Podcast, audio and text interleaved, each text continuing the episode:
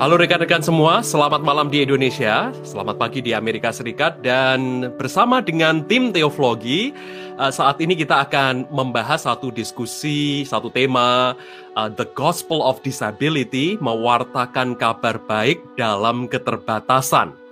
Nah, kita akan dipandu oleh sahabat kita yang baru, sahabat saya yang baru, dan saya baru mengenal uh, teman kita ini Hatta Halimas itu justru uh, di sini teman-teman. Akan tetapi beberapa waktu yang lalu uh, kami berkenalan melalui media sosial dan langsung saya tembak Hatta untuk bagaimana Hatta mau mengisi satu sesi teologi mengenai uh, kisah diri, perjalanan kehidupan dan tanpa panjang sekali uh, rekan kita ini langsung menjawab iya dan ini Puji Tuhan, syukur kepada Allah karena uh, Hatta Halimas mau bersama dengan kita. Namun saya akan perkenalkan terlebih dahulu teman-teman yang menyertai percakapan kita di pagi hari ini. Yang pertama saya akan undang admin uh, teman saya, sahabat saya yaitu Bung Adrianus Yosia. Hai. Mana Washington DC? Sudah tidak terlalu dingin. Oke, terima kasih. Dan Aman. yang kedua, uh, Bung Angga Avila dari Tangerang. Halo, Bung Angga. Halo. Halo. hari ini tampaknya internet sangat lancar dan bagus. Wah. Oh, kamu sensitif banget ya sama masalah internet ya Mas ya. Banget, banget. Karena korban bullying. Dan juga sahabat kita yang lain yang akan menyertai kita yaitu Kak Tina. Hai, Agustina Samosir dari Jakarta. Kita tahu hey. siapa dia. Dia adalah mahasiswa doktoral dalam bidang Biblical Studies di STFT Jakarta. Terima kasih Tina uh, sudah menyertai dengan kita dan Last but not least, sahabat kita dan juga yang akan mengantar kita untuk bercakap-cakap mengenai uh, tema disabilitas dan kabar baik yaitu Hatta. Halo, apa kabar Hatta? Baik, puji Tuhan. Puji Tuhan.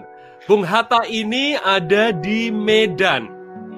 Nah, terima kasih ini dari Medan uh, sudah menyempatkan mampir di Teoflogi dan saya yakin uh, ini bukan kali yang terakhir buat Hatta untuk ngobrol di Teoflogi. Ini biasanya munculnya di akhir ya, sudah dari awal saya ngomong begitu. Iya.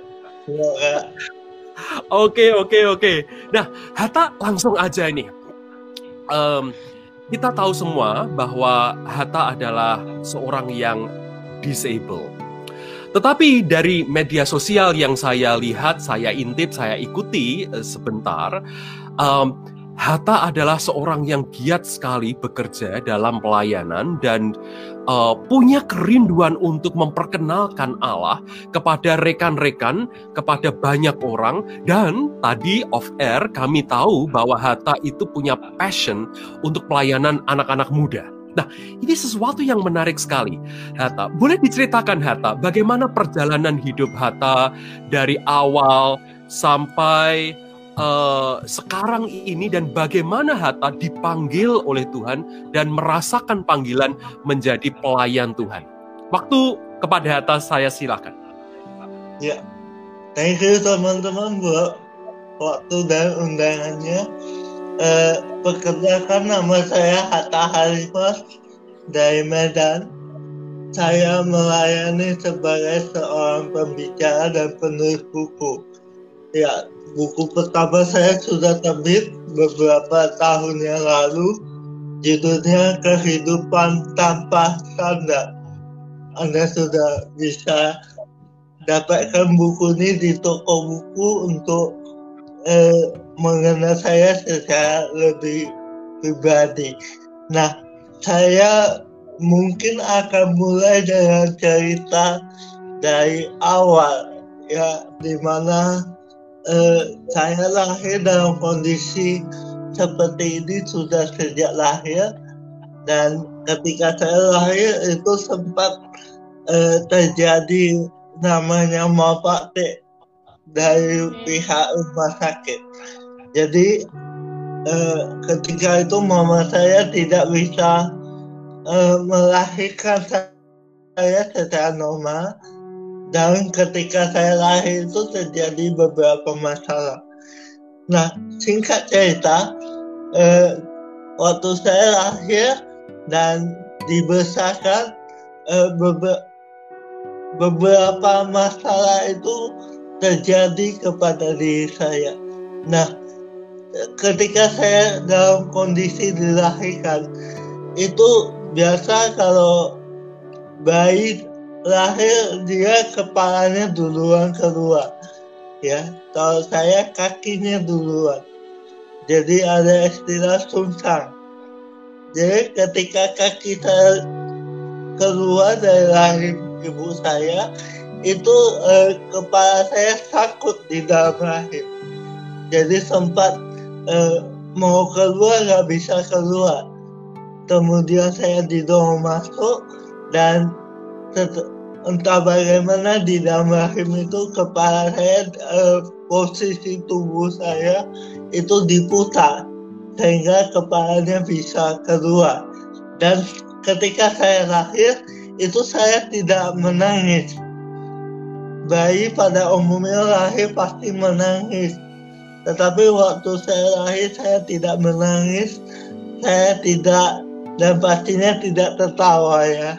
Karena sempat beberapa orang heran. Nggak nangis berarti jangan-jangan ketawa dong itu bayi ajaib ya. Saya tidak menangis saya tidak uh, berekspresi saya diam saja. Dokter bingung ini ada apa? Jangan-jangan ada masalah kemudian saya dibawa ke satu ruangan. Di ruangan itu kaki saya diikat. Tapi masalahnya ini ketika kaki saya diikat yang diikat itu bukan dua kaki. Harusnya dua kaki. Tetapi saya diikat hanya dengan satu kaki dan saya digantung secara terbalik. Tuh kemudian dokter maaf memukul bagian kepala eh, belakang tubuh saya dengan tujuan supaya saya menangis. Dan memang betul waktu itu saya setelah kejadian itu saya menangis 24 jam tidak berhenti. Dokter pikir bahwa masalah sudah beres. Karena saya sudah menangis saya ditaruh di inkubator disuntik diinfus segala macam. Dokter pikir sudah beres. Beberapa hari kemudian dokter menemukan masalah kembali pada diri saya.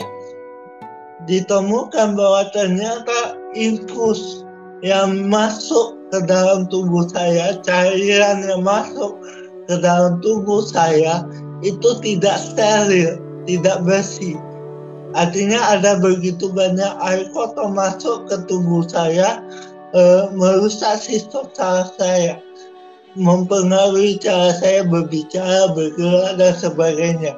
Dan waktu itu dokter e, berkata bahwa anak ini tidak akan bertahan lama orang tua saya karena waktu itu tidak tahu apa-apa hanya bisa pasrah eh, mendengar dokter tidak bisa berbuat apa-apa saya hanya dipulangkan. Jadi waktu itu saya dipulangkan untuk mati. Tinggal nunggu kapan berapa lama ini bisa bertahan. Singkat cerita saya bertumbuh eh, setahun dua tahun eh, saya mengalami satu kondisi di mana eh, anak-anak pada umumnya umur 2-3 tahun mungkin sudah bisa berjalan. Saya waktu itu belum bisa berjalan, tidak bisa berdiri. Untuk berdiri pun susah. Setelah itu sampai hampir umur 6 tahun, puji Tuhan, saya bisa berdiri dan berjalan. Tetapi waktu itu orang tua saya baru mengetahui ternyata saya mengalami istilahnya kepincangan. Kaki saya itu tidak normal karena ada panjang sebelah. Nah, setelah itu kan waktunya untuk masuk sekolah gitu ya. Dan waktu itu orang tua saya mencari semua sekolah yang ada di kota Medan. Dan semua sekolah itu menolak saya dengan dua alasan yaitu ini. Yang pertama takut saya tidak bisa mengikuti pelajaran dengan baik karena saya dikira idiot. Dan yang kedua adalah takut saya tidak bisa uh, bersosialisasi dengan yang lain. Jadi saya masuk se se sekolah luar biasa atau STB dan teman-teman tahu di STB itu uh, isinya anak-anak seperti saya yang punya latar belakang disabilitas. Dan saya waktu itu saya sempat masuk di sekolah luar biasa selama lebih kurang satu tahun. Dan setelah itu justru guru-guru saya meminta orang tua saya untuk sekolah di sekolah umum sekolah swasta waktu itu.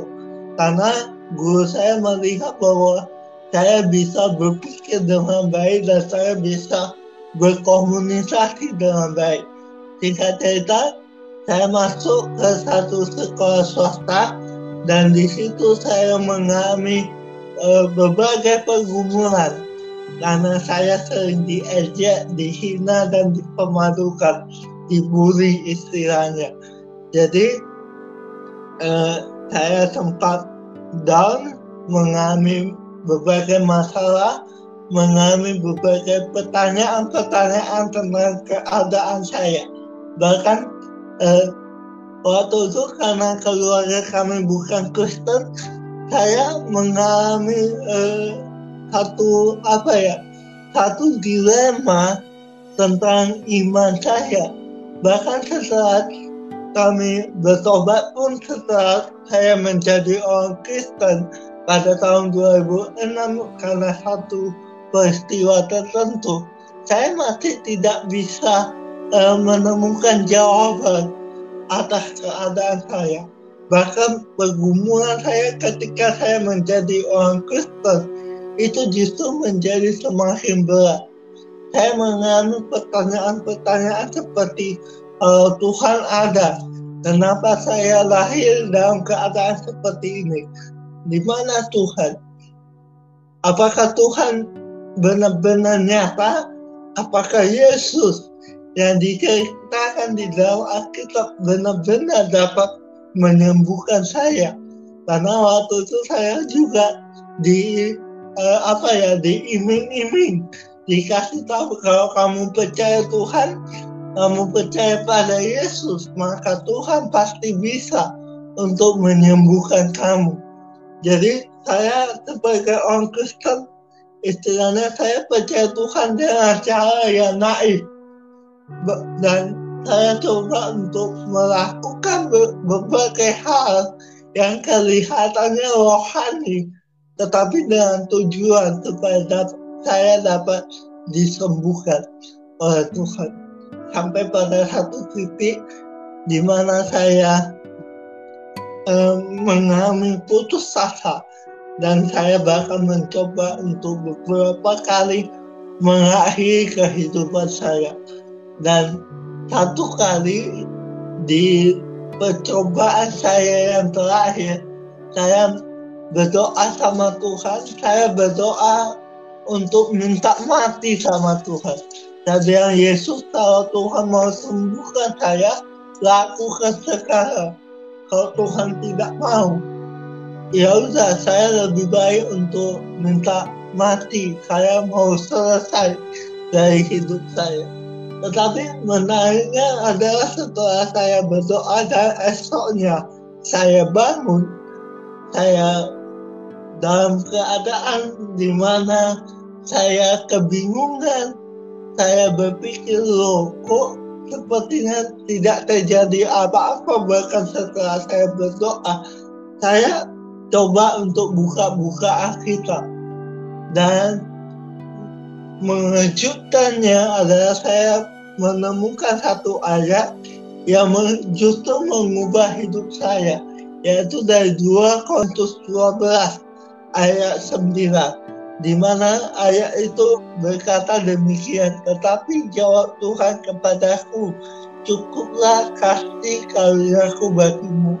Sebab justru dalam kelemahanlah kuasaku menjadi nyata. Dan waktu itu di dalam diri saya saya merasakan ada satu jawaban yang selama ini saya saya cari tetapi tidak ketemu tetapi hari itu Tuhan mulai melalui ayat itu berbicara kepada saya secara pribadi dan Tuhan bilang cukuplah kasih karuniaku bagimu. Cukuplah kasih karuniaku bagimu. Dan waktu saya membaca ayat itu, saya mengalami satu perubahan pikiran, satu perubahan cara pandang terhadap keadaan saya, terhadap kondisi saya. Dan saya menyadari bahwa eh, ternyata saya ini berharga bagi Tuhan. Ternyata Tuhan memberikan saya anugerah yang cukup. Ternyata pribadi Tuhan itu cukup buat saya dan itu mengubah cara saya dalam memahami keadaan saya dalam uh, menghadapi situasi-situasi uh, yang terjadi di dalam hidup saya. Jadi uh, apa yang ingin saya sampaikan melalui acara ini dengan teman-teman adalah saya memahami kondisi atau tema disabilitas bukan hanya sebagai tema yang khusus, tetapi bagi saya eh, ini justru ada tema yang sangat umum, yang sangat lazim untuk ditemukan, bahkan terhubung dengan tema utama dari Alkitab, yaitu keselamatan dan penebusan. Nah, saya ingin sedikit apa ya membuat disclaimer di di sini bahwa eh, ketika kita berbicara tentang topik ini kita akan ber, eh, menggunakan beberapa kata yang agak sensitif seperti kata disabilitas ini sebenarnya lebih halus yaitu kata disabilitas terdiri dari dua kata yaitu dis dan ability yang berarti tidak mampu. Kemudian ada kata lain yang umum digunakan yaitu kata disable, disable atau different ability, kemampuan yang berbeda. Dan kata ini juga sangat lebih disukai ketika orang membicarakan tentang tema ini. Tetapi ada satu kata lagi yang terdengar sedikit, bukan sedikit, agak kasar. Bahkan orang cenderung menghindari kata ini.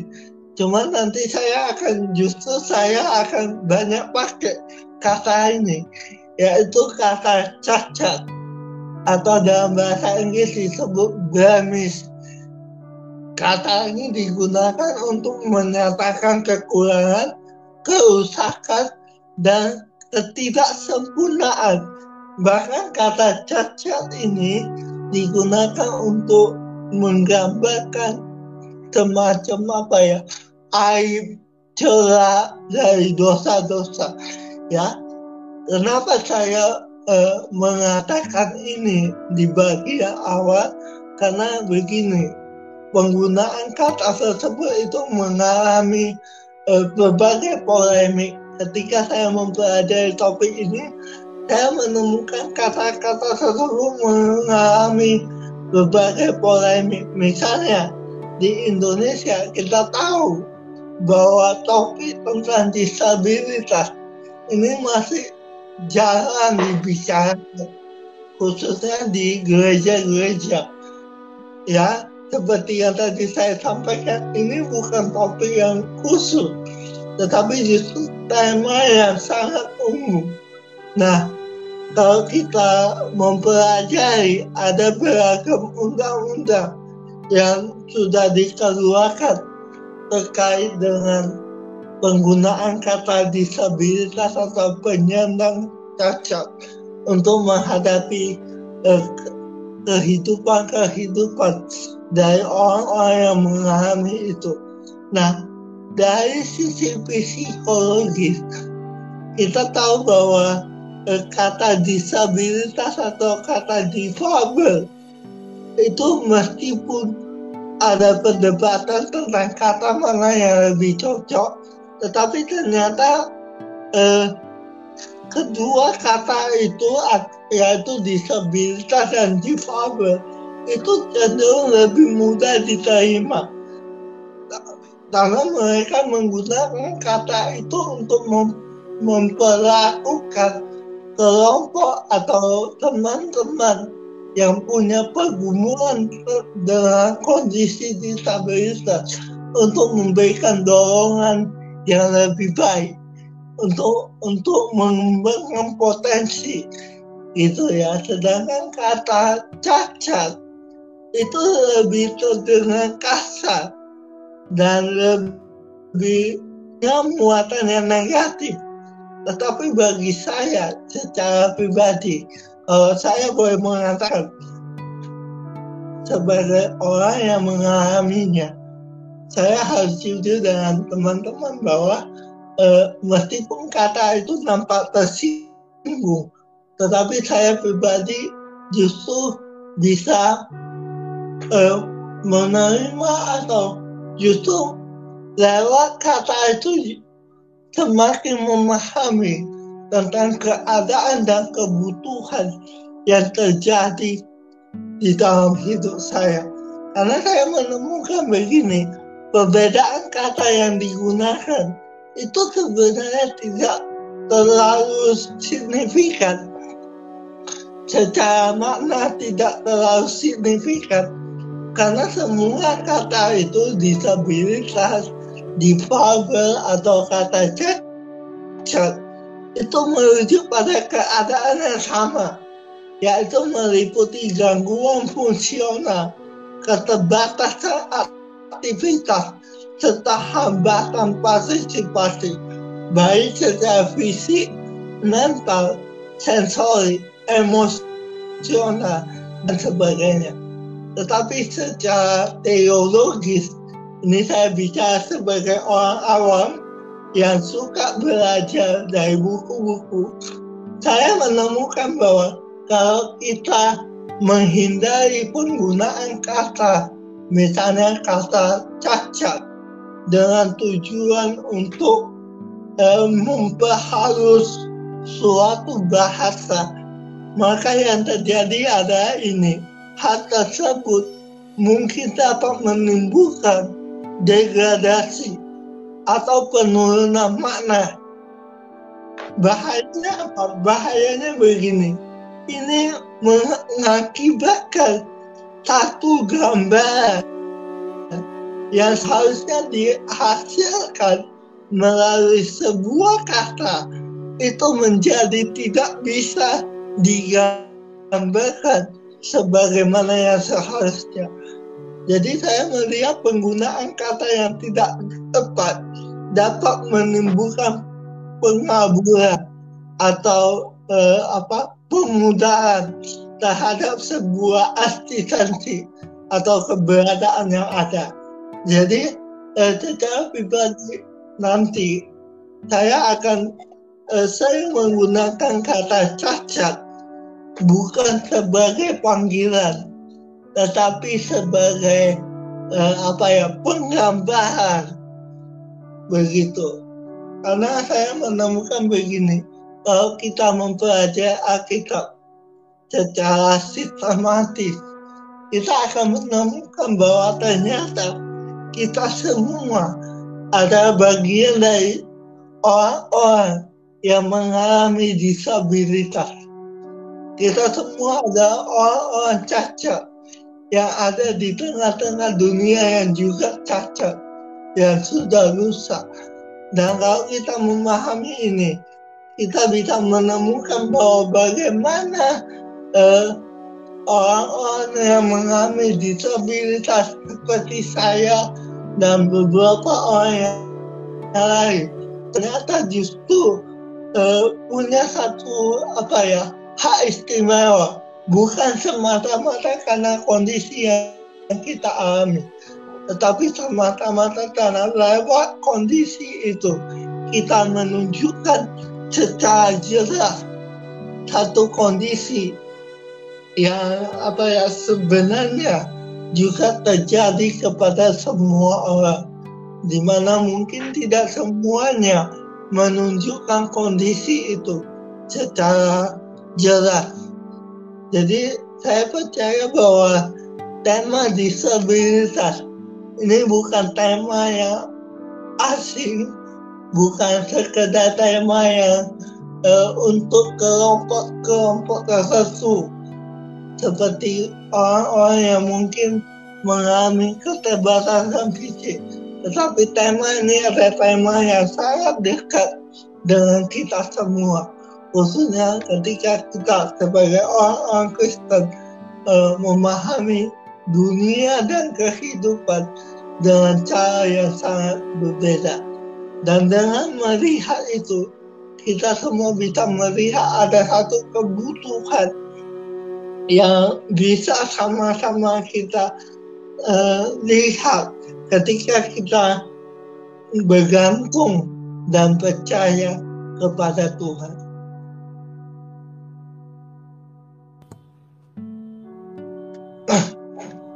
Hatta, terima kasih sekali. Ini uh, sebuah kisah yang bagi saya powerful dan uh, Hatta, Anda sudah melalui berbagai macam pengalaman hidup yang tidak mudah dari mulai lahir uh, uh, bahkan dalam perjalanan kemudian bertumbuh juga banyak sekali menghadapi tantangan. Hatta tadi sudah katakan bahwa uh, Anda bukan dari keluarga Kristen. Saya membayangkan betapa bergumulnya keluarga ketika uh, uh, anda terlahir dengan kondisi yang seperti itu dan juga terjadi kalau saya boleh katakan mal malpraktik di rumah sakit karena uh, Hatta uh, menjadi seperti ini karena ada kesalahan yang terjadi pada waktu di rumah sakit dan juga penolakan demi penolakan uh, Bung Hatta alami uh, baik itu uh, di lingkungan maupun di sekolah dan harus berpindah dari satu sekolah-sekolah yang lain. Dan ketika menjadi Kristen, uh, Hatta juga merasakan bahwa uh, terjadi pergumulan yang lebih tidak mudah karena ada iming-iming, ada uh, tawaran, ada uh, keyakinan yang dijanjikan bahwa kalau percaya kepada Tuhan uh, pasti sembuh. Namun yang saya dengar dari Hatta tadi, Anda mengatakan bahwa di tengah-tengah semua yang Anda sudah las, la, uh, rasakan, keputusasaan, bahkan ingin uh, mati, mencoba bunuh diri, bahkan berdoa kepada Tuhan untuk mencabut kehidupan Anda, uh, Anda pada akhirnya mengatakan bahwa disabilitas itu bukan khusus untuk orang-orang yang mengalami baik secara fisik, mental, motorik, uh, kelemahan uh, yang kelihatan, tetapi ini adalah kondisi semua orang. Dan uh, ayat firman Tuhan yang tadi Anda sebutkan itu juga sangat powerful, cukuplah kasih karuniaku bagimu, dan saya yakin uh, teman-teman yang menyaksikan dan kami di sini yang ada di studio juga mendapatkan banyak berkat dari apa yang Anda katakan. Bung Hatta juga saya uh, yang terakhir komentar saya saya struck sekali dengan pernyataan Anda malah dalam keadaan yang seperti ini Anda mengatakan bahwa cacat itu seharusnya diklaim kembali bukan ditutup-tutupi dan uh, justru cacat uh, istilah cacat itu Anda pilih untuk menjadi sebuah kata yang powerful bahwa kita uh, membutuhkan Allah. Ini adalah gambaran semua manusia yang uh, sudah jatuh ke dalam dosa. Kalau benar uh, itu yang saya dapatkan dari Bung Hatta, tetapi saya sangat terima kasih sekali uh, uh, dengan paparan yang sangat luar biasa, sistematis dan uh, menggugah saya. Ini pembukaan yang sangat baik ini, uh, Bung Hatta. Nah, saya ingin ingin ingin kembali kepada awal tadi Anda mengatakan bahwa Anda sudah mencetak buku, Anda sudah menulis buku, buku dalam ya. usia yang seperti ini saya belum menulis buku loh. Jadi saya hormat sekali Pak buat Data dalam hal ini. Bukan iri, tetapi saya sangat hormat dalam hal ini. Uh, iri bilang bos. dan Anda juga mengatakan tadi Bung Hatta bahwa Anda uh, adalah seorang pelayan dan juga fokus pelayanan kepada anak muda. Nah, pertanyaan saya selanjutnya adalah mengapa Anda tertarik dengan pelayanan anak muda dan bagaimana Anda bisa terpanggil? Dan kalau boleh lagi saya tanya, apakah Anda belajar uh, Alkitab, sekolah teologi begitu sehingga uh, luar biasa Anda engage di dalam pelayanan? Ya, uh, saya tidak sekolah teologi seperti teman-teman yang di sini. Saya tapi saya sempat mengikuti sekolah Alkitab atau Bible College selama dua tahun. Itu khususnya ketika setelah saya tamat SMA, saya memutuskan untuk uh, masuk ke dunia pelayanan karena saya merasa ada panggilan di sana dan saya masuk untuk belajar sekolah Alkitab selama dua tahun. Nah, kenapa saya eh, kemudian merasa terpanggil di anak muda? Yang pertama-tama karena saya masih muda, yang itu yang paling penting.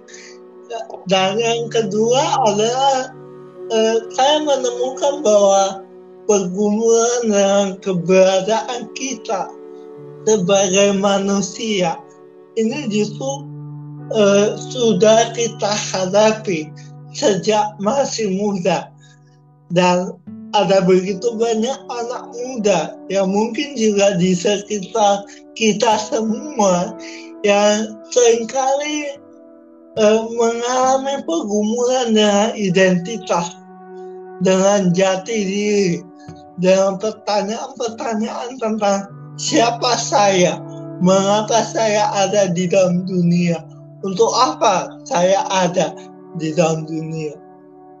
Dan eh, bagi saya eh, sebagai seorang anak muda untuk menghadapi pertanyaan-pertanyaan seperti itu, kita juga perlu anak-anak muda lain yang bisa berbicara, yang bisa um, menyatakan kebenaran bahwa hal-hal seperti ini tidak harus kita pikirkan nanti. Mungkin setelah kita tua, setelah kita pensiun, baru kita mulai uh, istilahnya merenungkan tentang makna kehidupan. Tetapi saya percaya justru makna kehidupan, identitas kita sebagai manusia itu justru harus dimulai sejak kita masih muda. Karena eh, pengenalan kita tentang identitas itu justru akan menentukan bagaimana cara kita menjalani kehidupan kita di depan. Saya punya teman-teman yang sering kali memberitahu saya bahwa mereka bergumul dengan jati diri mereka ya karena eh, tidak ada orang yang memberitahu mereka, tidak ada eh, orang yang memberikan jawaban bagi mereka terhadap persoalan-persoalan yang mereka alami. Jadi bagi saya eh, anak muda itu membutuhkan sebuah cara berpikir, sebuah cara pandang untuk menjalani kehidupannya dan jujur eh, menjadi seorang anak muda sorry menjadi seorang hamba Tuhan di usia muda itu memang kita tahu tidak mudah. Apalagi ketika kita pelayanan kita dilihat berdasarkan usia kita. Sepertinya eh, apa sih yang bisa dibagikan? Eh, belum terlalu banyak pengalaman, belum terlalu banyak istilah kita makan air garam. Ya, tetapi eh, ketika saya mengalami ini, pergumulan saya itu justru ditambah dengan kondisi disabilitas yang saya hadapi.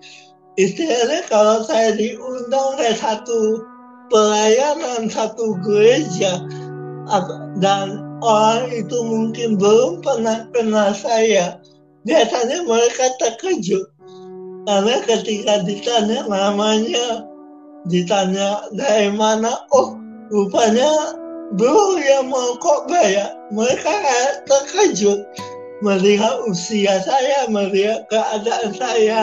Dan saya sering diberitahu bahwa uh, beberapa orang setelah mendengar saya menyampaikan firman itu sangat sangat apa ya terkejut karena tidak menyangka dengan apa yang saya bisa sampaikan dan uh, saya selalu berkata bahwa bagi saya bisa melayani, bisa berbagi itu semata-mata karena satu anugerah, satu kehormatan dan saya tidak memberitakan Injil untuk diri saya sendiri. Saya tidak memberitakan Injil untuk memberitahu atau menunjukkan siapa saya bagi orang lain.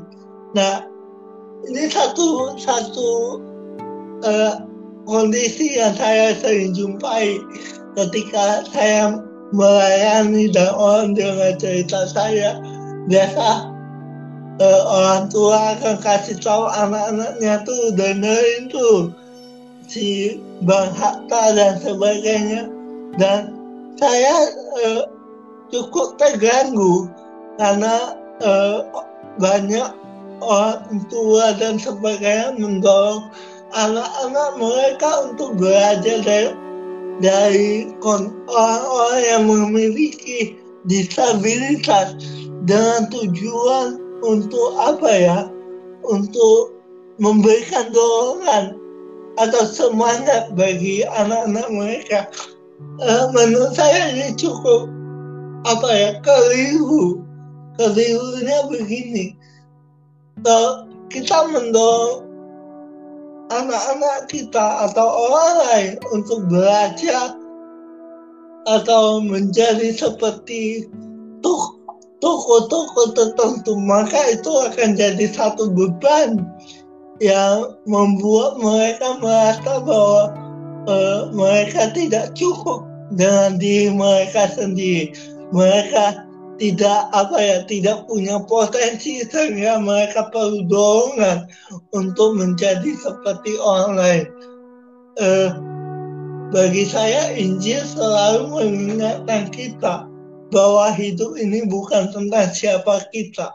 Hidup ini semata-mata bukan tentang apa yang kita dapat lakukan untuk orang lain dan diri kita, tapi Injil berbicara tentang Tuhan ketika saya menceritakan disabilitas saya, tujuan saya justru bukan untuk menunjukkan siapa saya kepada orang lain.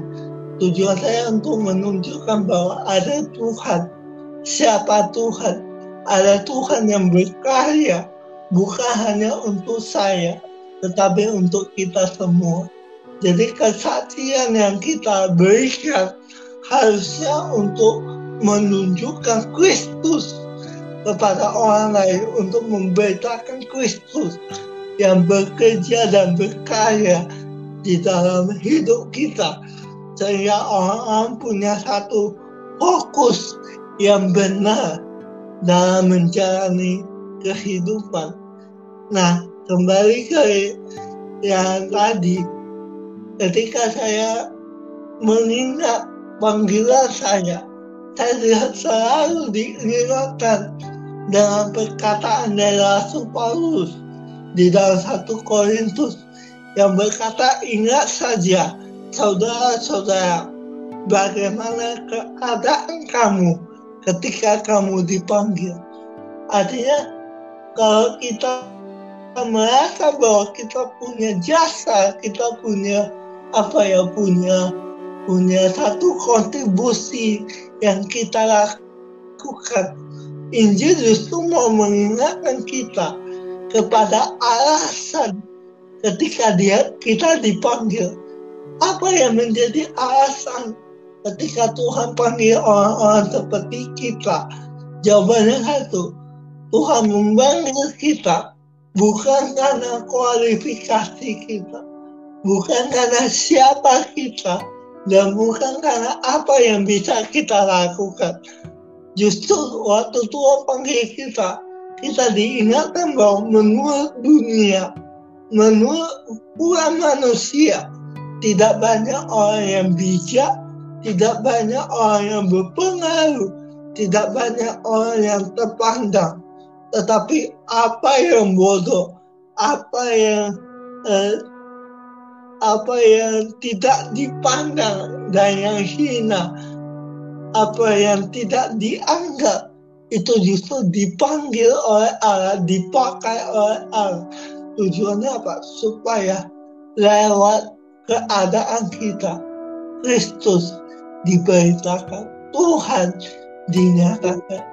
Dan saya percaya ketika saya dipanggil untuk dengan segala disabilitas saya, dengan kecacatan yang saya alami justru itu untuk menunjukkan siapa Yesus bagi saya dan bagi kita semua itu. Hatta saya mencatat hal yang sangat penting anda dipanggil sebagai pelayan Tuhan di usia yang masih muda.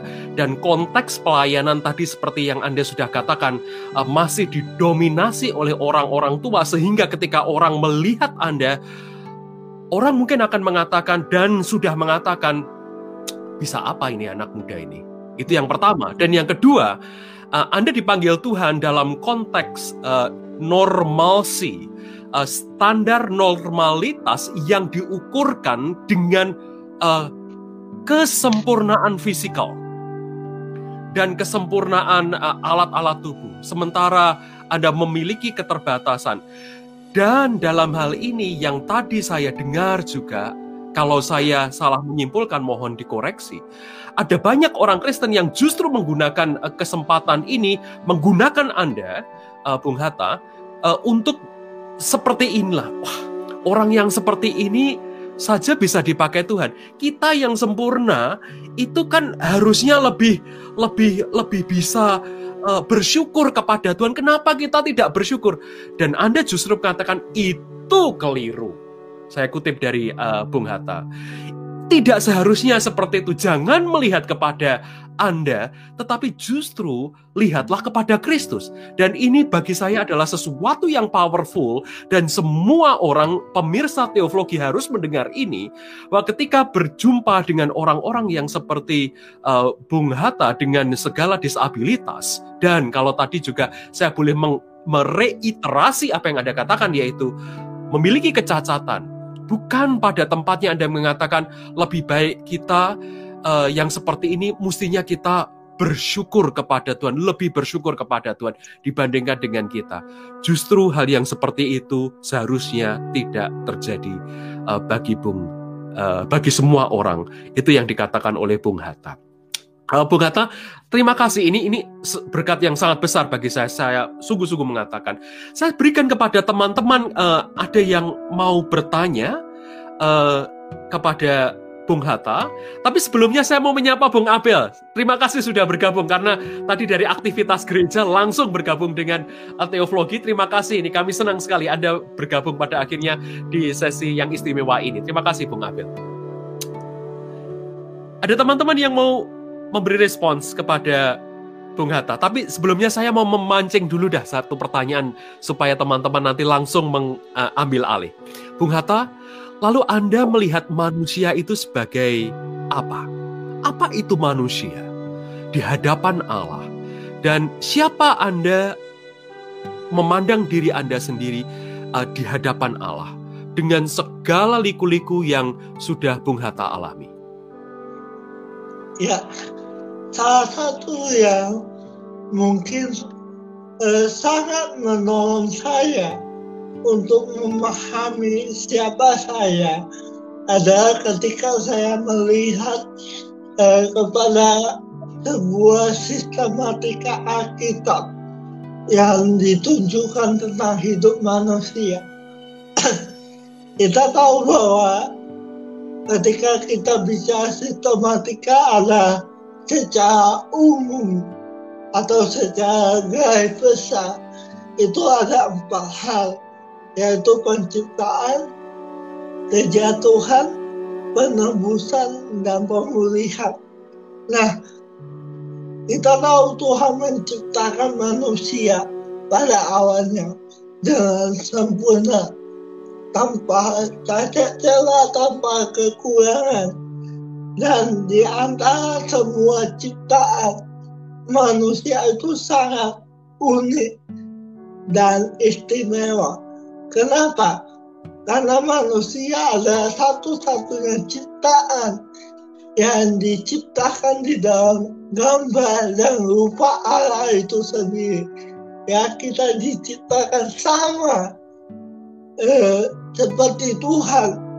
Tetapi kita tahu bahwa manusia jatuh mengalami kejatuhan, jatuh ke dalam dosa, dan gambar uh, di Allah di dalam manusia itu menjadi rusak, menjadi hilang kemuliaan Allah itu hilang dari manusia.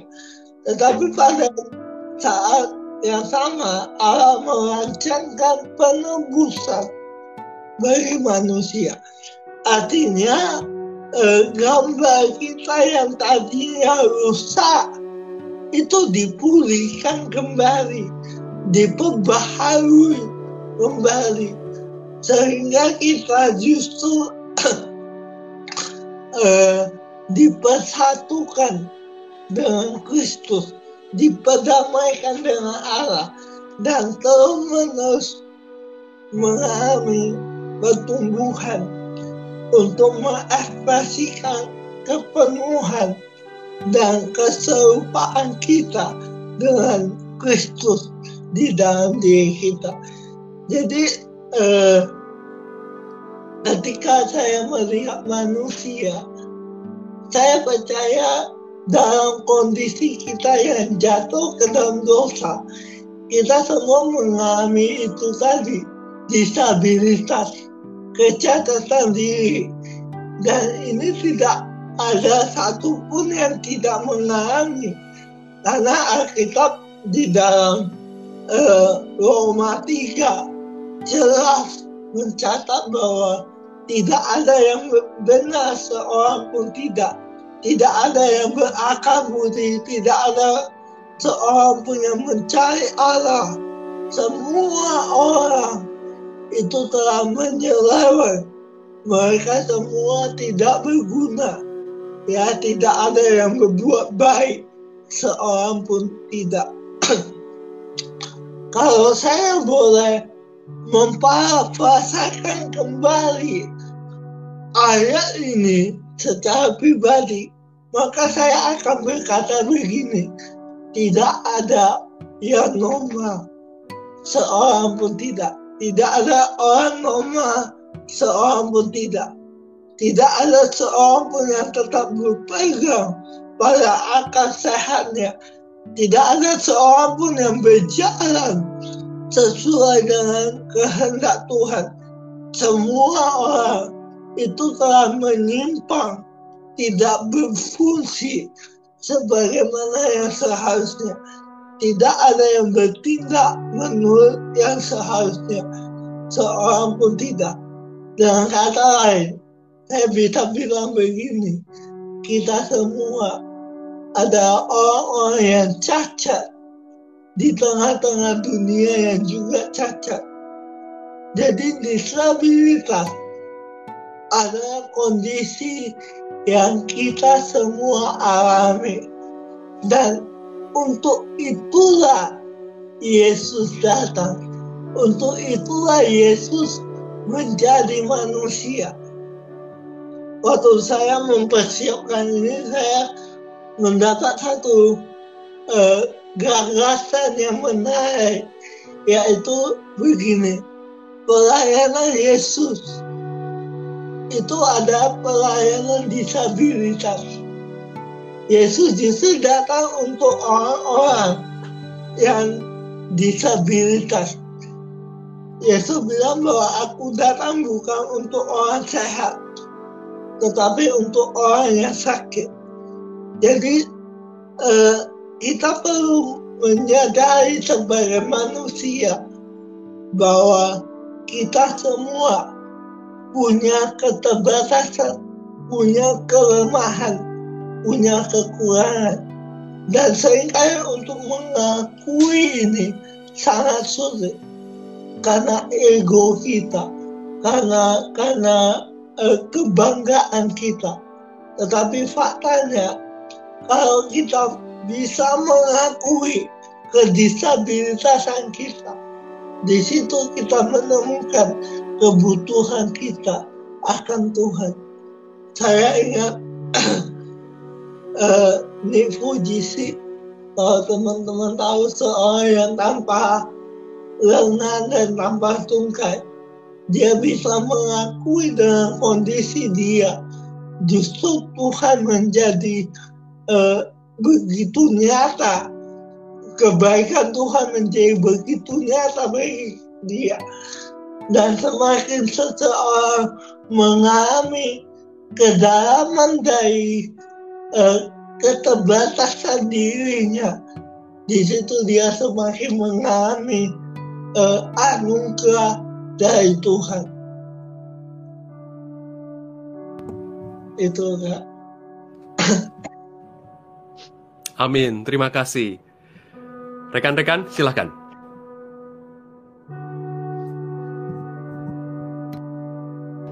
Ya, uh, sekali lagi uh, terima kasih ya uh, sharingnya uh, Bro uh, Hatta. Uh, apa tadi saya sambil mendengarkan saya juga sempat browsing-browsing bukunya dan udah diterbitkan di Gramedia. Itu uh, ya boleh bolehlah kita berkata iri ya. Uh, uh, apa yang tadi uh, Bung sharingkan itu buat saya pribadi menyentuh saya, uh, apalagi ketika uh, uh, line terakhir itu ya, uh, tidak ada yang normal seorang pun tidak. Nah tanggapan saya sebenarnya uh, apa ya jadi kritik pribadi gitu, uh, mengkoreksi diri pribadi, menyambung dari tadi apa yang Mas Indio katakan. Kadang-kadang kita terjebak di dalam sebuah normalisme begitu. Uh, Hatta tadi kan uh, kutip satu Korintus ya, yang apa yang bodoh bagi dunia dipilih Allah, apa yang lemah bagi dunia uh, dipilih Allah gitu. Nah, jangan-jangan cara Allah bekerja adalah cara yang seperti demikian gitu. Mani, manusia punya perspektif apa itu normal, apa itu tidak normal, lalu cara Allah bekerja adalah keberpihakannya terhadap yang tidak normal dalam uh, parameter dunia. Jadi sering kali kita, mungkin saya pribadi atau mungkin gereja juga terjebak di dalam normalisme yang sebenarnya itu adalah sebuah keberpihakan terhadap paradigma dunia mempunyai membuat sebuah standar normal tertentu di mana sebenarnya ketika gereja atau ketika kita uh, punya standar apa itu manusia normal uh, jangan-jangan uh, kita tidak punya perspektif yang sama seperti cara Allah bekerja, cara Allah melihat uh, dunia ini. Gitu. Itu sih yang saya uh, dapat hari ini ya, uh, satu uh, refleksi pribadi. Thank, thank you uh, Bung Hatta udah uh, men-sharingkan ini ya dengan dengan kehidupanmu dengan uh, apa namanya pelayananmu gitu dan uh, tadi juga dengan refleksi-refleksi teologis yang buat saya dalam tadi Mas Indio sempat kutip dua posisi sosial yang membuat dia menjadi minoritas yaitu disable dan muda. Tapi jangan lupa yang ketiga adalah dia melayani bukan dari latar punya gelar uh, ini ya uh, formal teologi. Itu triple minority ketika melayani di gereja dan buat saya yang uh, uh, kagum ya dari uh, dari posisi sosial seperti itu justru bisa menghasilkan refleksi-refleksi teologis yang uh, dalam. Uh, thank you Bung Hatta ya. Saya tersentuh sekali. Silakan teman-teman yang lain. Um, Tina mau memberikan respons. Saya persilakan. Thank you, thank you Mas, thank you Hatta. Salam kenal, saya juga asal Medan, sedang merantau di Jakarta. Nanti kalau di Medan kita ketemu ya. Dari tadi tuh kamu bicara uh, banyak hampir kurasa 85-90% itu kamu sedang menceritakan saya juga gitu atau juga sedang menceritakan teman-teman yang lain. Jadi dari tadi saya sejak awal sih diajak sama Mas Nindyo saya bilang percakapan tentang disabilitas tentang uh, difabel atau apa ini yang sedang kita bicarakan ini pasti sangat personal gitu. Untuk saya untuk Hatta dan juga mestinya sih untuk kita semua karena kalau kita semua sadar seperti yang dibilang Hatta tadi bahwa kita punya kecacatan masing-masing dan dan nggak nggak ada yang normal begitu di hadapan Tuhan ternyata ya kenapa kita memaksakan diri menjadi sangat normal dibandingkan orang lain? Yang saya mau katakan yang pertama dari tadi saya berefleksi gitu dari dari dari frame ini ada Mas Din, uh, saya melihat kenapa ya kita uh, me, terlalu biasa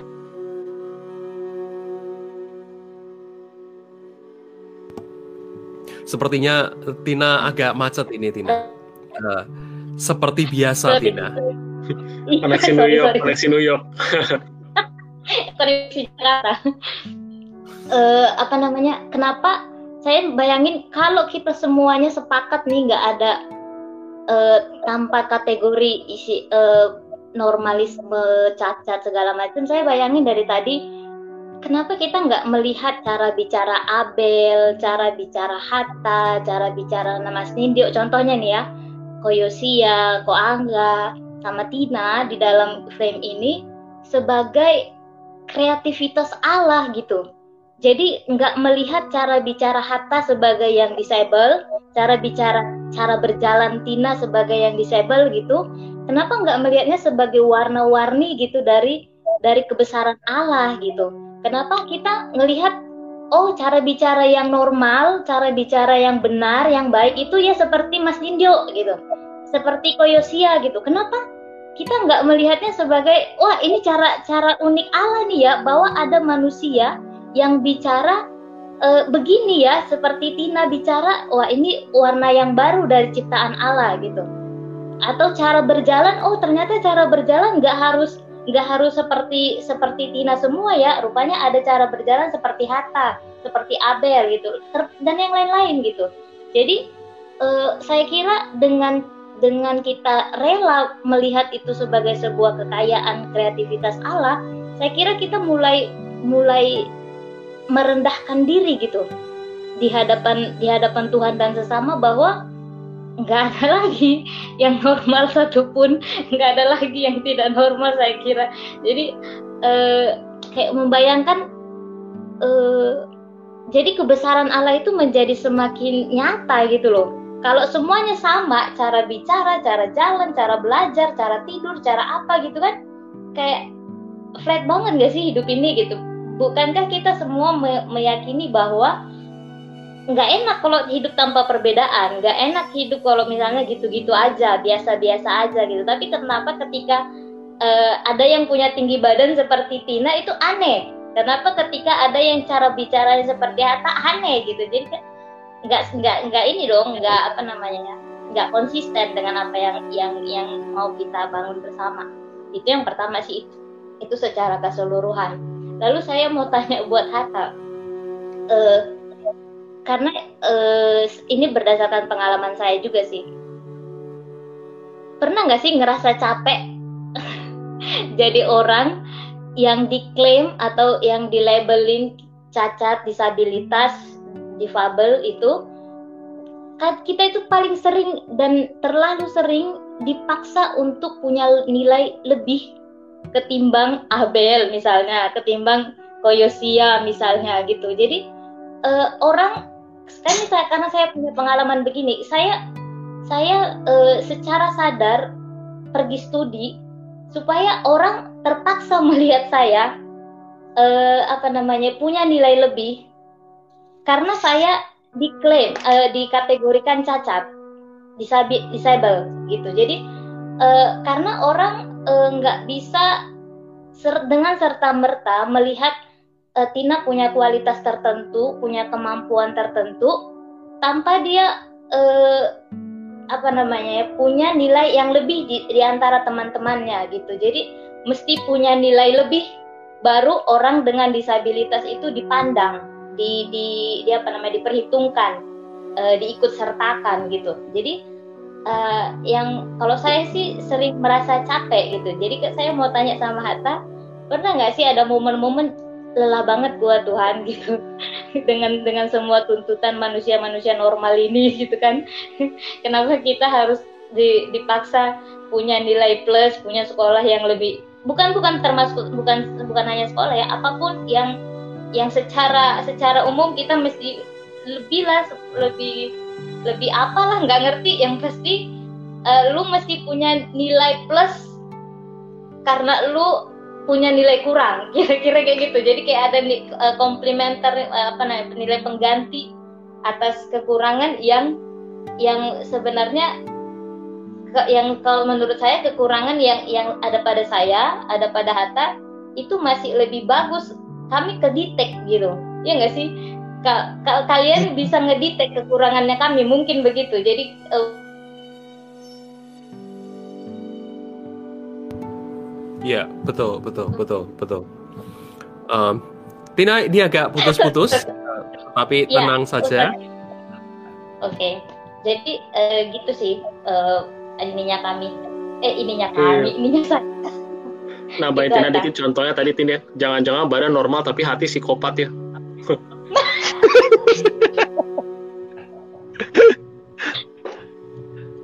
gitu sih. Hatta silahkan memberikan tanggapan. Pernah nggak capek? Bahkan setelah menjadi Kristen ya?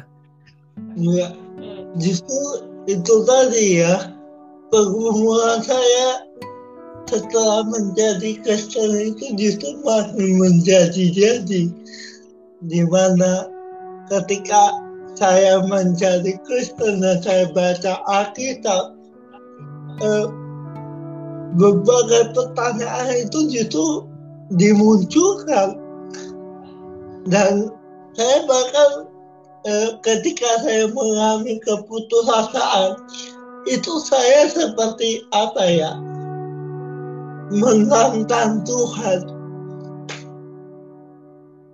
Tuhan, apakah Tuhan memang ada? Kalau Tuhan ada, tunjukkan pada saya, buktikan pada saya, bahkan sembuhkan saya. Ya, itu tadi. Eh, yang Kak Tina alami itu memang saya pribadi bisa sangat memahami. Yaitu ketika kita diberitahu karena kita berbeda istilahnya karena kita kurang kita harus berusaha untuk lebih daripada orang lain. Kita harus istilahnya berjuang mungkin dua kali lipat daripada orang normal untuk menunjukkan siapa kita untuk menunjukkan apa yang uh, bisa kita lakukan. Uh, saya ingat pada cerita dulu waktu saya sekolah karena saya sering dibully, saya sering diejek, dihina. Uh, ini unik, mungkin saya satu-satunya orang disabilitas yang mengalami ini. Karena begini, ketika saya diejek, saya dihina secara umum, harusnya saya merasa eh, malu, merasa takut, bahkan mungkin menyembunyikan diri dari orang lain. Tetapi saya berbeda. Karena ketika saya ditantang, saya diejek, saya justru semakin ingin membuktikan diri. Bahkan orang yang mengejek saya dulu, itu sering saya ajak berantem, berkelahi. Dan ini benar-benar berkelahi secara fisik. Karena saya ingin tunjukkan saya ini tidak lemah saya bisa lebih jauh daripada yang lain. Dan memang uh, tentu saja itu justru membuat kita makin capek. Karena ada ada ini tekanan untuk membuktikan siapa kita. Dan bukankah itu yang sering kita semua alami? Ketika kita direndahkan kita seperti ditantang untuk tunjukkan siapa dirimu, tunjukkan apa yang bisa kamu lakukan. Eh, karena kita memandang disabilitas itu sebagai kekurangan. Beberapa tahun yang lalu saya waktu uh, mulai memikirkan tentang topik ini dan menyiapkan bahan-bahan untuk ini, saya uh, menemukan satu kesaksian dari seorang yang bernama Roger Flournoy. Roger Flournoy. Dia juga eh, mengalami kondisi yang sama seperti saya, yaitu cerebral palsy. Itu istilah dari medis. Dan menariknya begini, dia mengatakan sesuatu tentang keadaannya. Yang saya sebagai orang yang mengalami itu saya nggak pernah berpikir seperti itu. Dia bilang begini bagaimana jika kondisi yang kita alami yang dia alami yaitu cerebral palsy itu sebenarnya adalah sebuah karunia. Begitu waktu dia bilang itu saya kayak berhenti sejenak karena saya nggak pernah berpikir bahwa ternyata kondisi saya bisa dianggap sebagai a gift satu karunia. Saya pikir kondisi saya adalah satu kecelakaan, satu kutukan, satu kesalahan, tetapi orang yang mengalami yang apa yang saya alami bahkan lebih parah. Karena saya berpastikan itu punya kondisi yang beda-beda. Eh, orang ini sudah lebih parah dari saya. Saya masih bisa jalan. Dia sudah sampai lumpuh. Bahkan tidak bisa bergerak hanya bisa ngomong. Tapi dia bilang begini nanti saya ketika dia melihat keadaan yang merenungkan uh, apa yang dia alami, dia bisa berkata keadaannya sebagai suatu karunia. Ini sangat apa ya membalikkan satu paradigma di mana orang-orang pada umumnya melihat disabilitas sebagai kekurangan tetapi ternyata orang-orang yang mengalaminya bisa justru membalikkan itu dan melihatnya sebagai karunia. Dia bilang begini, kalau Tuhan menjadikan saya sebagaimana adanya dan saya terlahir bukan sebagai satu kesalahan maka seharusnya lewat keadaan saya ada satu tujuan yang Tuhan mau lakukan. Tuhan mengizinkan saya justru untuk memberikan semangat kepada orang-orang di sekitar saya baik orang-orang percaya di gereja maupun orang-orang yang mungkin tidak percaya kepada Tuhan dan dia mengatakan bahwa saya secara pribadi merasa terhormat karena tidak semua orang memiliki karunia tersebut dan tidak semua orang menyadari kebenaran tersebut. Jadi ketika saya membaca atau mendengar kesaksian dia, saya seperti uh, mencoba untuk memahami bahwa standar-standar yang umumnya kita gunakan untuk menyatakan satu kekurangan, satu ke, ke, kecelakaan dan sebagainya, justru ternyata Tuhan sendiri bisa menggunakan itu untuk menyatakan kuasanya. Itu. Bung Hatta, saya mau bertanya satu hal dan pertanyaan saya singkat sebenarnya berkaitan juga dengan pertanyaan pendeta Freddy Stonsileti ini sahabat kami. Uh, Bung Hatta, kesembuhan bagi Anda itu apa maknanya? Uh, apa itu kesembuhan? Karena tadi Anda menceritakan bahwa Anda uh, dibesarkan juga dalam konteks orang-orang Kristen yang mengak mengatakan bahwa kalau kamu percaya kepada Yesus, kamu akan sembuh dengan kondisi cerebral, cerebral palsy. Hal itu niscaya tidak mungkin dilakukan. Akan tetapi juga Anda mengatakan bahwa semua manusia itu catat pada dasarnya. Lalu kalau begitu kesembuhan itu seperti apa? Dan kalau saya boleh bertanya juga apakah Anda merindukan, mendambakan seperti maafkan, uh, bukan saya dalam posisi uh, ya. saya yang seperti ini, privilege seperti ini mengatakan Anda menjadi kepingin menjadi seperti saya katakanlah. Menurut Anda kesembuhan seperti apa, Bung Hatta? Silakan. Iya. Eh, sebelum saya masuk, saya akan mengatakan begini. Saya sangat percaya bahwa kesembuhan itu ada. Saya sangat percaya bahwa Tuhan masih menyembuhkan sampai sekarang. Cuma bagi saya, eh, itu bukan lagi menjadi sesuatu yang harus saya kerja secara pribadi.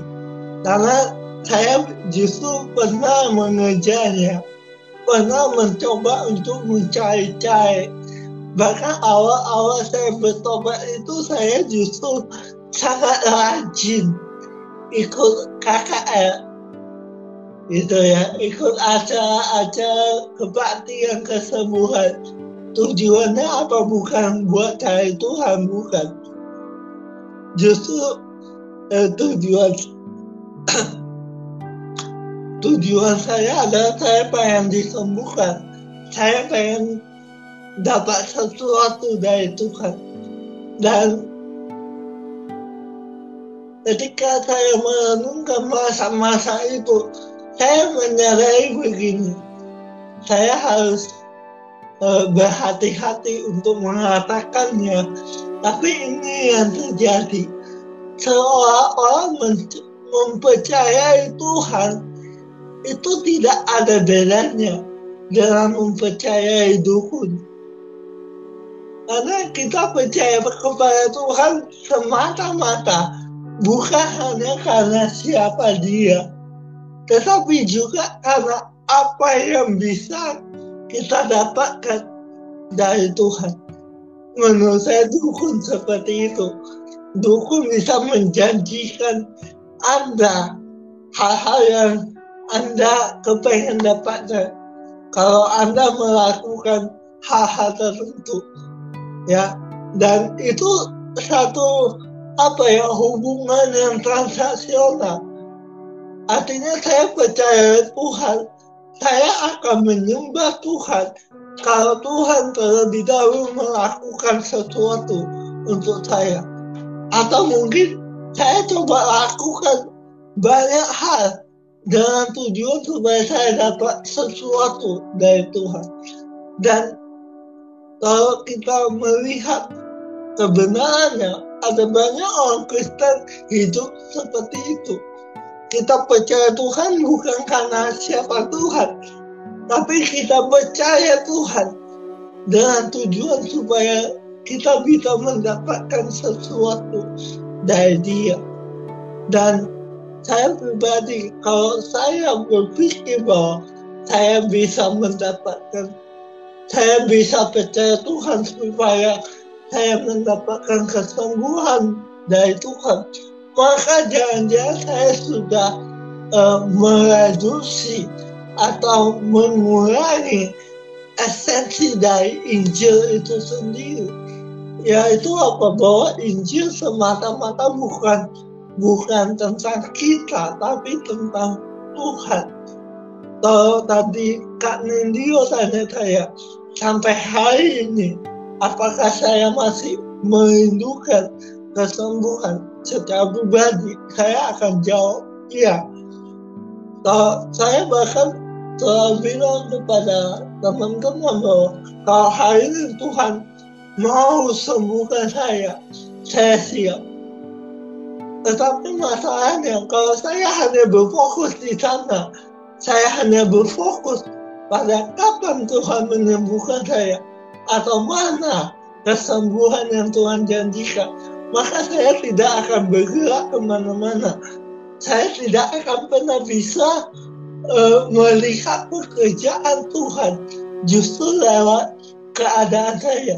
Karena saya selalu mencari-cari sesuatu yang saya tidak miliki. Tetapi ketika saya membaca kembali uh, ayat yang tadi 2 Korintus 12 ayat 9 saya bisa sampai pada satu keyakinan bahwa Yesus cukup buat saya. Kasih karunia cukup bagi saya. Apakah Tuhan bisa menyembuhkan saya atau tidak? Saya sama sekali sudah tidak terlalu terganggu dengan itu. Bahkan eh, bagi saya gini, kalau kalau saya hanya mencari kesembuhan seperti yang lalu-lalu, maka justru saya belajar bahwa saya telah kehilangan uh, apa yang lebih penting dari kesembuhan itu yaitu pribadi Tuhan. Tetapi kalau saya punya Yesus, saya percaya Yesus ada di dalam hidup saya, maka sebenarnya saya sudah memiliki segalanya dan saya tidak butuh hal-hal lain selain Tuhan. Bunga nggak saya serahkan kepada Anda. Aduh, aku lancar nggak? Lancar ya? Uh, aku boleh bertanya sedikit iseng nggak Ata? Sedikit Boleh. aja. Karena aku kan melihat luar biasa ya ceritanya Hatta ya. Uh, acceptance dan Tuhan yang Hatta kenal kan melalui pengalaman pribadi Tuhan yang memang kamu kenal sampai-sampai kamu bilang Tuhan cukup kesembuhan kamu rindukan tetapi tidak lebih dari merindukan hubungan pribadi dengan Tuhan. Aku yakin Hatta punya experience pribadi. Di dalam kasus Hatta uh, perbedaan yang Hatta miliki mungkin dianggap negatif tetapi aku akan bilang tidak dianggap sesuatu yang salah secara secara kodrati gitu ya. Kayak orang bisa bersimpati dengan perbedaan. Ini aku iseng banget ya. Tetapi bagaimana dengan orang-orang karena aku ngeliat alur ceritanya mirip hal kayak Bunda Mayora ya bagaimana dengan bagaimana pandangan Hatta untuk kan seperti itu masukku kan sebenarnya kasusnya sama ada mirip lah bukan sama maksudnya ada perbedaan yang tidak lazim ketidaknormalan. Tapi kan kalau kita melihat seperti Hatta kan kita bisa menerima ya nggak apa-apa Hatta itu menerima dirinya, menghidupi menikmati Tuhan. Tapi kan kalau untuk kasus yang lain kita bisa bilang nggak bisa. Dia secara kodrat berdosa dan harus disembuhkan.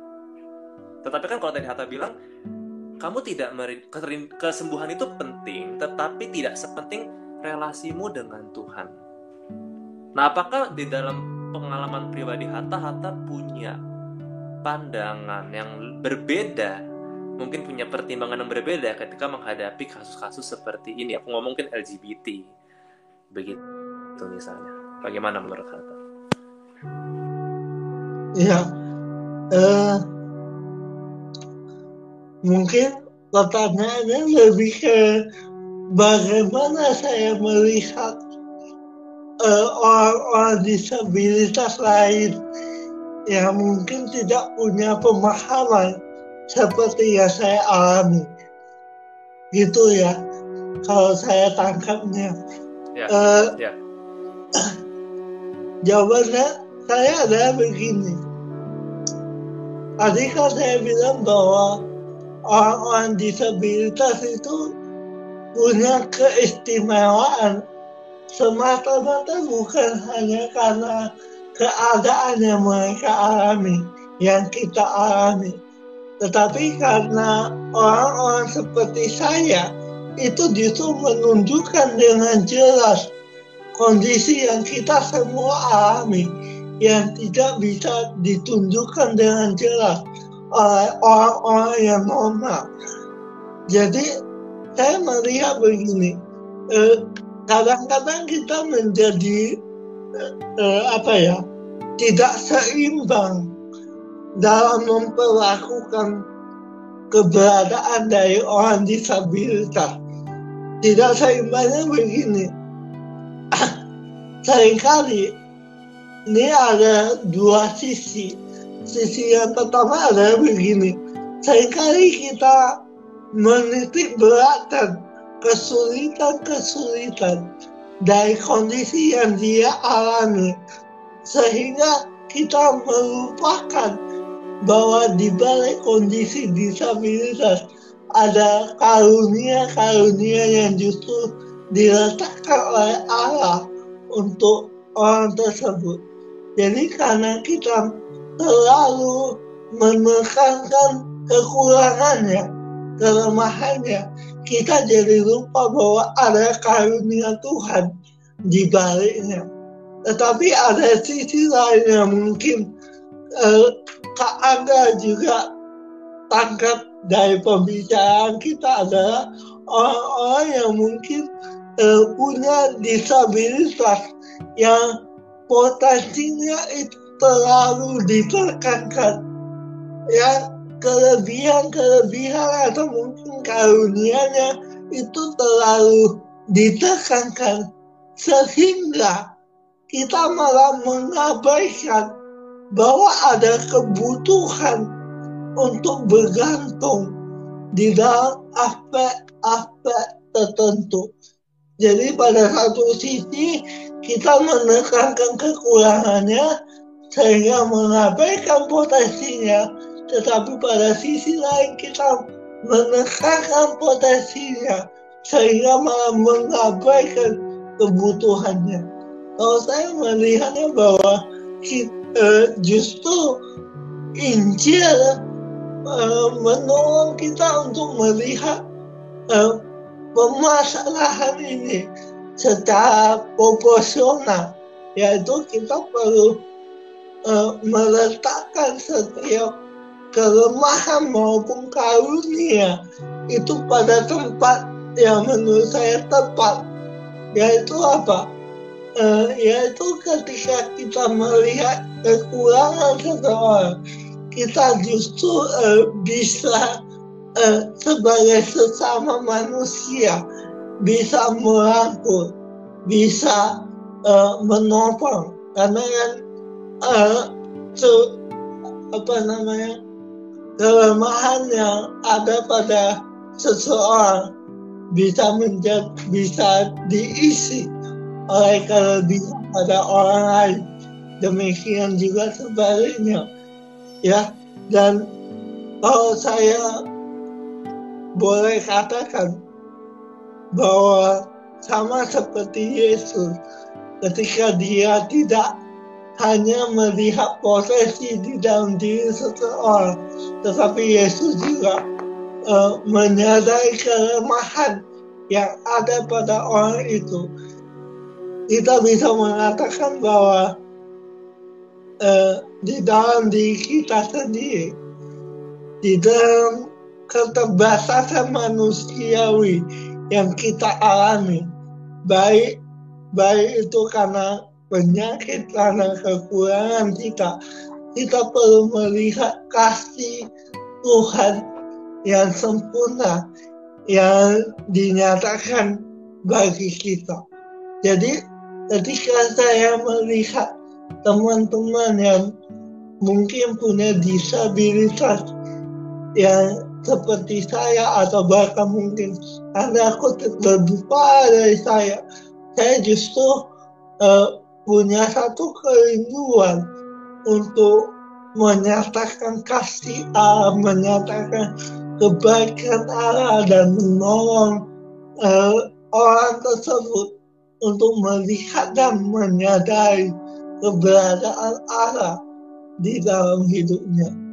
Jadi saya tidak akan uh, semata-mata untuk mengabaikan atau berpura-pura bahwa ketergantungan itu tidak diperlukan lagi, tetapi justru uh, memfasilitasi dan menopang orang tersebut.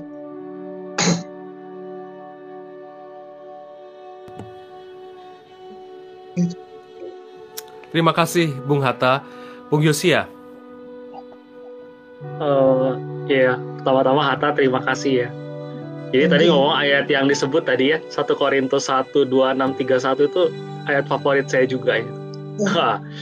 Dan terima kasih sudah memberikan interpretasi yang menarik ya bagi saya. Uh, nah justru saya juga jadi terpikir begini, berarti kan sebenarnya cukup menarik ya. Hatta kan berarti melihat teks itu kan sebenarnya dari kacamata uh, disabilitas ya gitu ya. Sebagai seorang yang disable uh, sorry saya menggunakan kata itu kalau memang kurang berkenan tapi dari kacamata itu melihat teks itu ya. Nah itu itu, itu sebenarnya highlight saya. Nah saya jadi nah kayak Angga tadi ya. Kan Angga bilang usil. Nah saya usil juga ya tapi pengen coba push to the limit begitu kan ceritanya. Uh, biasanya berarti kan maksudnya di sini kan menjadi gambaran bahwa kita melihat satu teks itu kan minimal tergantung dari siapa diri kita. Misalnya, ya termasuk saya misalnya. Saya mungkin ada semacam sisi normal sih begitu kan. Jadi ketika saya membaca teks itu mungkin ya dari kacamata itu. Nah, berarti kan mungkin dari sini misalnya asumsi yang kadang dan mungkin kebanyakan orang yang normal mungkin mengasumsikan misalnya Allah yang normal ya kan menciptakan manusia sebagai gambarnya yang normal begitu kan Nah, jadi asumsi normalsi ini dalam pembacaan teks itu menjadi nyata gitu kayak kayak normal begitu. Nah, dari pembicaraan kita hari ini saya dari tadi mencoba menyambung-nyambung ya, itu membuat saya berpikir juga misalnya kayak tadi Tina ya. Tina kan sebut masalah kreatif ya. Wah, ini sebelum masuk kreatif ya. Saya waktu Hatta tadi sebut-sebut masalah disabilitas kan berarti ini kan sebenarnya menggunakan kacamata lain yang nggak normal untuk melihat uh, teks ya, walaupun uh, tadi nggak nggak terlalu banyak dibahas cuman saya jadi berpikir gini mungkin nggak sebenarnya dari kacamata disabilitas ini misalnya satu klaim yang bisa dibuat adalah Allah itu nggak normal. Saya begitu. Nah contoh sederhana tadi waktu Tina ya bilang kreatif ya kan. Kreatif itu kan berarti Allah itu mikirnya banyak ya. Tapi satu sisi saya pikir justru dengan adanya keberagaman ini membuat jadi Allah nggak normal. Ya nggak sih cara berpikirnya ya kan? Makanya jadi banyak gitu loh. Iya kan? Nah lalu misalnya juga uh, saya usil-usil cara sederhananya misalnya uh, kesannya kalau memang Allah itu normal dan baik, kenapa ada dunia yang tidak normal ini? Ini kan membuktikan juga jangan-jangan Allah nggak normal gitu ya. Gitu itu itu itu, itu pertanyaan pertanyaan saya adalah kalau menurut Hatta uh, mungkin nggak Allah itu nggak normal gitu ya. Itu itu kira-kira pertanyaannya ya. Terus pertanyaan yang kedua yang membuat saya tertarik itu begini Hatta. Kalau menurut Hatta surga itu seperti apa sih? gitu. Jadi ada dua pertanyaan ya, gitu. Ya semoga saya bisa uh, menggambarkan dengan baik ya. Jadi saya berkecamuk dari tadi mikir-mikir wah ini menarik ya gitu. Jadi dua ya. Jadi yang pertama uh, apakah Allah menurut Bu Hatta itu nggak normal nggak sih? Itu tuh kira-kira pertanyaannya begitu ya. Yang kedua ya surga itu seperti apa bagi Bu Hatta itu? Terima kasih ya. thank you waduh pertanyaannya cukup ini cuma gini saya langsung to the point akan bertanya begini justru sebaliknya saya percaya pada Allah yang sempurna. Jadi bukan Allah yang tidak normal justru pada Allah yang sempurna yang pada awalnya menciptakan semua itu baik. Karena kan kejadian satu menunjukkan kepada kita bahwa eh, bahwa pada mulanya Allah justru melihat semuanya itu baik. Nah kemudian ada ada kejatuhan yang terjadi. Nah kalau saya melihat begini, justru di dalam kejatuhan ini Tuhan eh, mencoba untuk apa ya, untuk turun ke posisi kita. Dia bukan menuntut manusia untuk naik kembali untuk mencapai istilahnya kesempurnaan dari standar Tuhan. Itu ya. Tapi justru Tuhan yang turun ke dalam ketidaksempurnaan kita dan menanggung ketidaksempurnaan kita sebelum pada akhirnya mengembalikan kita atau memulihkan keadaan kita kepada yang sempurna tadi. Jadi saya melihat eh, justru kita seharusnya percaya pada Allah yang sempurna. Tetapi Allah yang sempurna itu bukan uh, Allah yang kaku atau Allah yang yang menuntut kita, tetapi justru Allah yang mengerti kelemahan kita, Allah yang mengerti ketidakberdayaan kita, bahkan Allah yang datang ke dunia untuk menanggung kita, untuk menanggung kedistabilitasan kita, untuk menanggung kecacatan kita. Di atas kayu salib. Saya saya waktu waktu mempersiapkan ini saya berpikir begini siapa kira-kira tokoh-tokoh Alkitab yang memang bergumul dengan kondisi disabilitas? Dan ternyata saya temukan banyak sekali.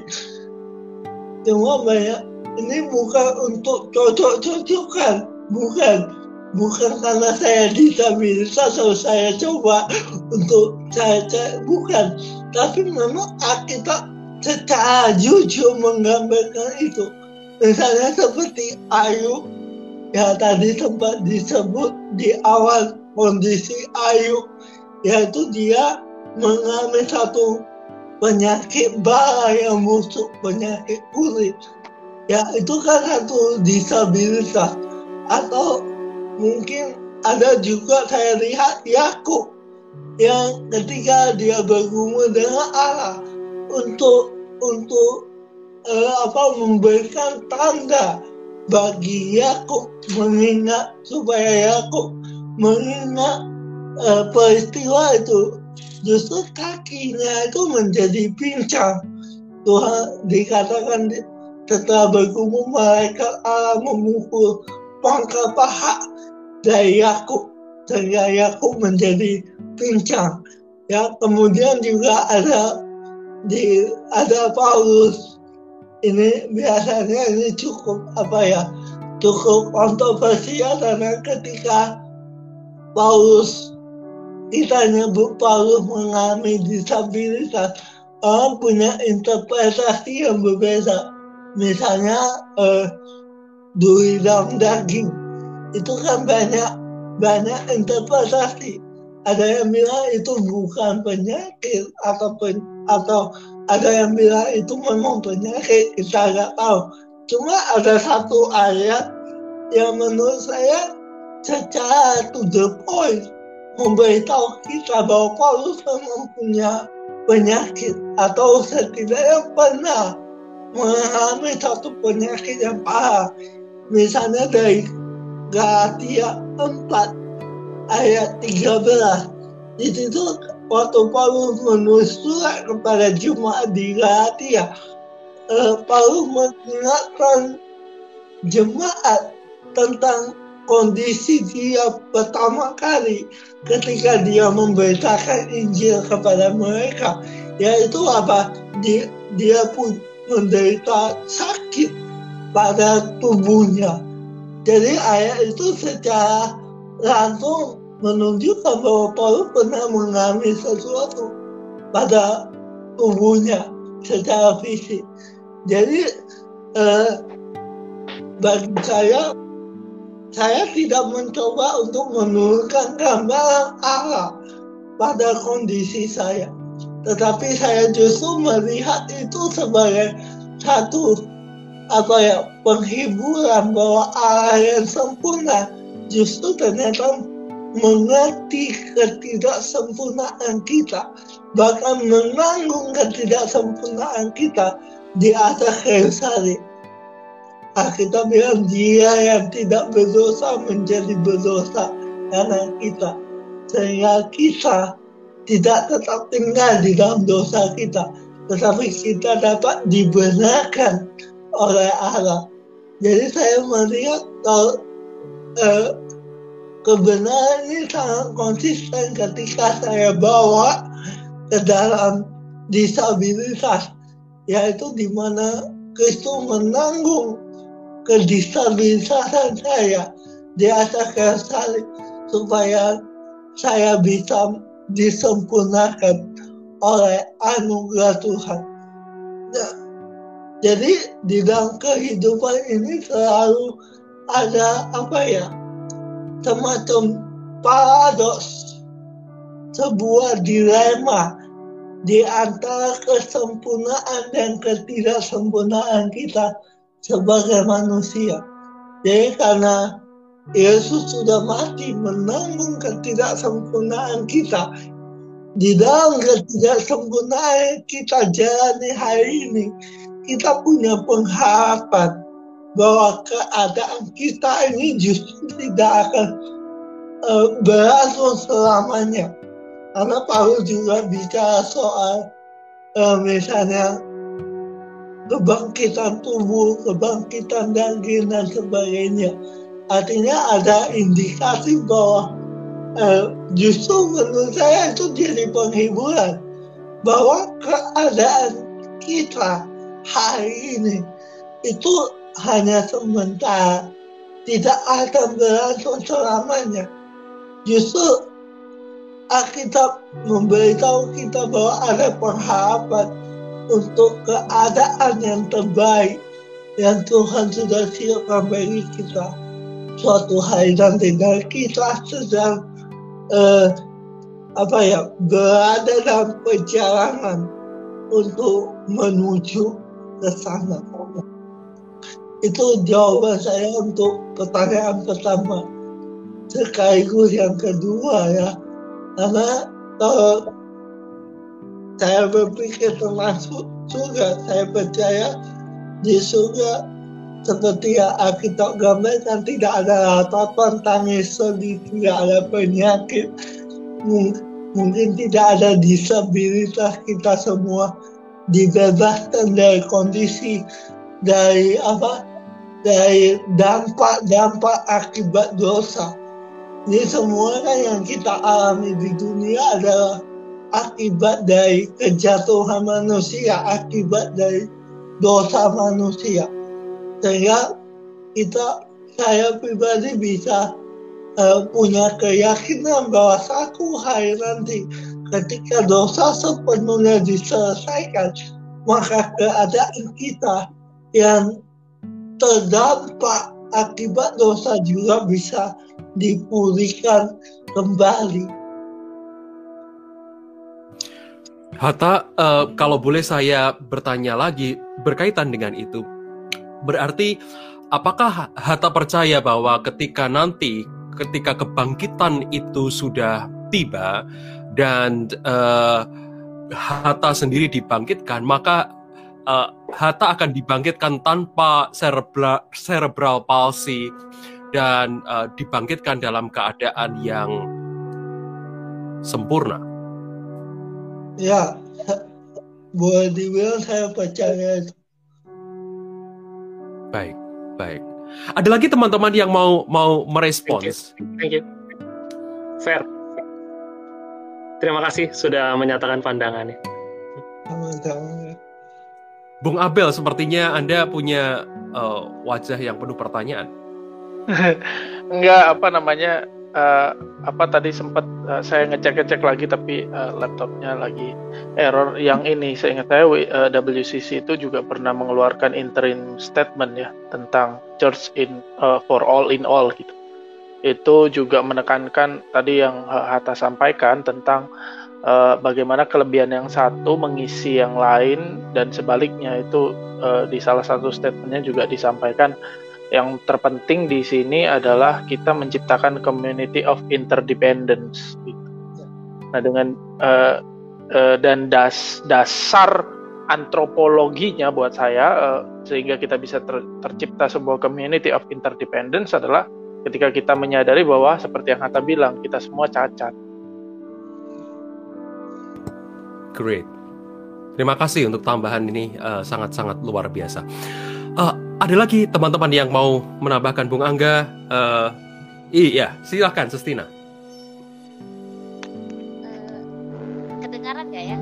Soalnya di sini hujan. uh, kedengaran, kedengaran, Keren.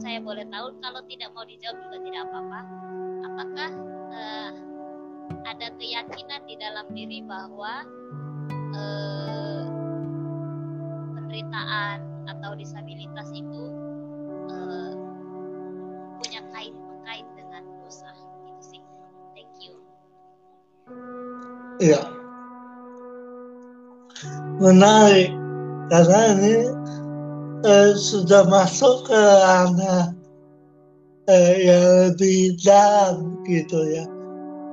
Eh, ini saya ingat pada pada satu kisah. Sebelumnya saya mungkin akan bilang begini. Eh, apakah saya percaya bahwa kondisi disabilitas atau kecacatan adalah akibat langsung dari dosa yang mungkin kita lakukan. Saya pribadi jawaban saya adalah tidak. Tidak secara langsung.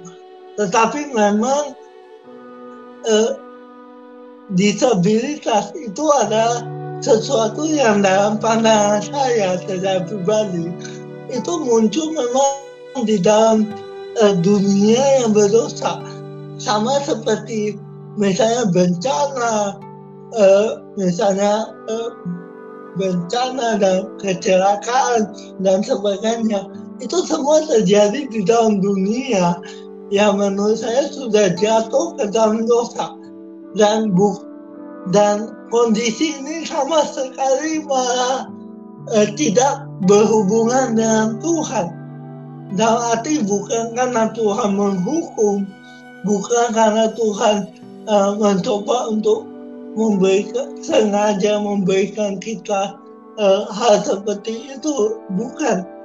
Kalau kita ingat di dalam uh, Yohanes 16 ayat yang paling populer tentang masalah ini di situ ada percakapan antara Yesus dan para murid tentang orang yang buta sejak lahir. Jadi murid tanya, Rabi, siapa yang berbuat dosa? Orang ini sendiri atau orang tuanya? Sehingga ia dilahirkan buta. Jawab Yesus bukan dia dan bukan juga orang tuanya. Jadi jawaban Yesus jelas bukan dia, bukan orang tuanya. Tetapi karena pekerjaan-pekerjaan Allah harus dinyatakan di dalam dia. uh, ada asumsi umum anggapan secara awam uh, khususnya dalam setiap tradisi bukan hanya orang Yahudi bahwa setiap penyakit atau cacat itu disebabkan secara langsung oleh dosa-dosa tertentu. Bisa dari dosa orang yang menderita maupun uh, diturunkan sebagai kutuk atau dosa dari orang tuanya. Sehingga uh, orang yang berpegang pada asumsi ini cenderung memojokkan kaum disabilitas, merendahkan atau mendakwa, mencemooh, bahkan memberikan prasangka-prasangka yang membentuk stigma tertentu terhadap kaum disabilitas. Jadi kalau kita percaya bahwa eh, disabilitas atau kecacatan itu ada karena dosanya atau dosa orang tuanya itu menghasilkan semacam stigma, semacam anggapan. Tetapi ada prasangka lain yang yang yang waktu itu terjadi di kalangan orang Yahudi yang percaya bahwa penyakit atau cacat fisik itu tidak serta-merta merupakan hukuman dosa. Tidak selalu. Nah, orang-orang yang memegang keyakinan seperti ini itu memperlakukan orang-orang disabilitas itu dalam batasan urusan etis, persoalan etis itu biasa didukung dengan prinsip-prinsip humanisme baik secara agama maupun sekuler. Namun waktu saya melihat dua sisi ini, yaitu orang yang melihat sebagai hukuman dan orang yang melihat sebagai persoalan etis, saya tidak menemukan ada satu apa ya, satu eh, jawaban di sana. Tidak menemukan ada satu kejelasan di sana karena eh, menurut saya ada masing-masing pandangan itu ada ada yang miss tetapi ketika saya membaca jawaban Yesus ya saya membayangkan begini. Yesus itu seperti memberikan sebuah perspektif sebuah cara pandang yang melampaui premis-premis yang mungkin diajukan melampaui eh, pandangan-pandangan yang diajukan. Yaitu apa? Apakah karena dosanya apakah karena dosa orang tuanya? Injil Yesus tidak berfokus ke situ. Bahkan Yesus membalikkan anggapannya. Dalam arti begini bagaimana jika uh, disabilitas itu atau kecacatan itu? Yang pertama bukan hukuman dari Tuhan. Dan yang kedua bukan karena apa yang dia lakukan tetapi karena ada pekerjaan Tuhan yang justru harus dinyatakan melalui kondisi tersebut kalau saya bilang bahwa ada pekerjaan Tuhan yang mau dinyatakan, saya tidak sedang mengatakan bahwa Tuhan secara sengaja menyebabkan itu terjadi. Bukan ke situ arahnya. Tetapi kalau saya melihat bahwa pekerjaan Tuhan yang mau dinyatakan itu justru adalah ini. Apa pun yang terjadi, di dalam dunia.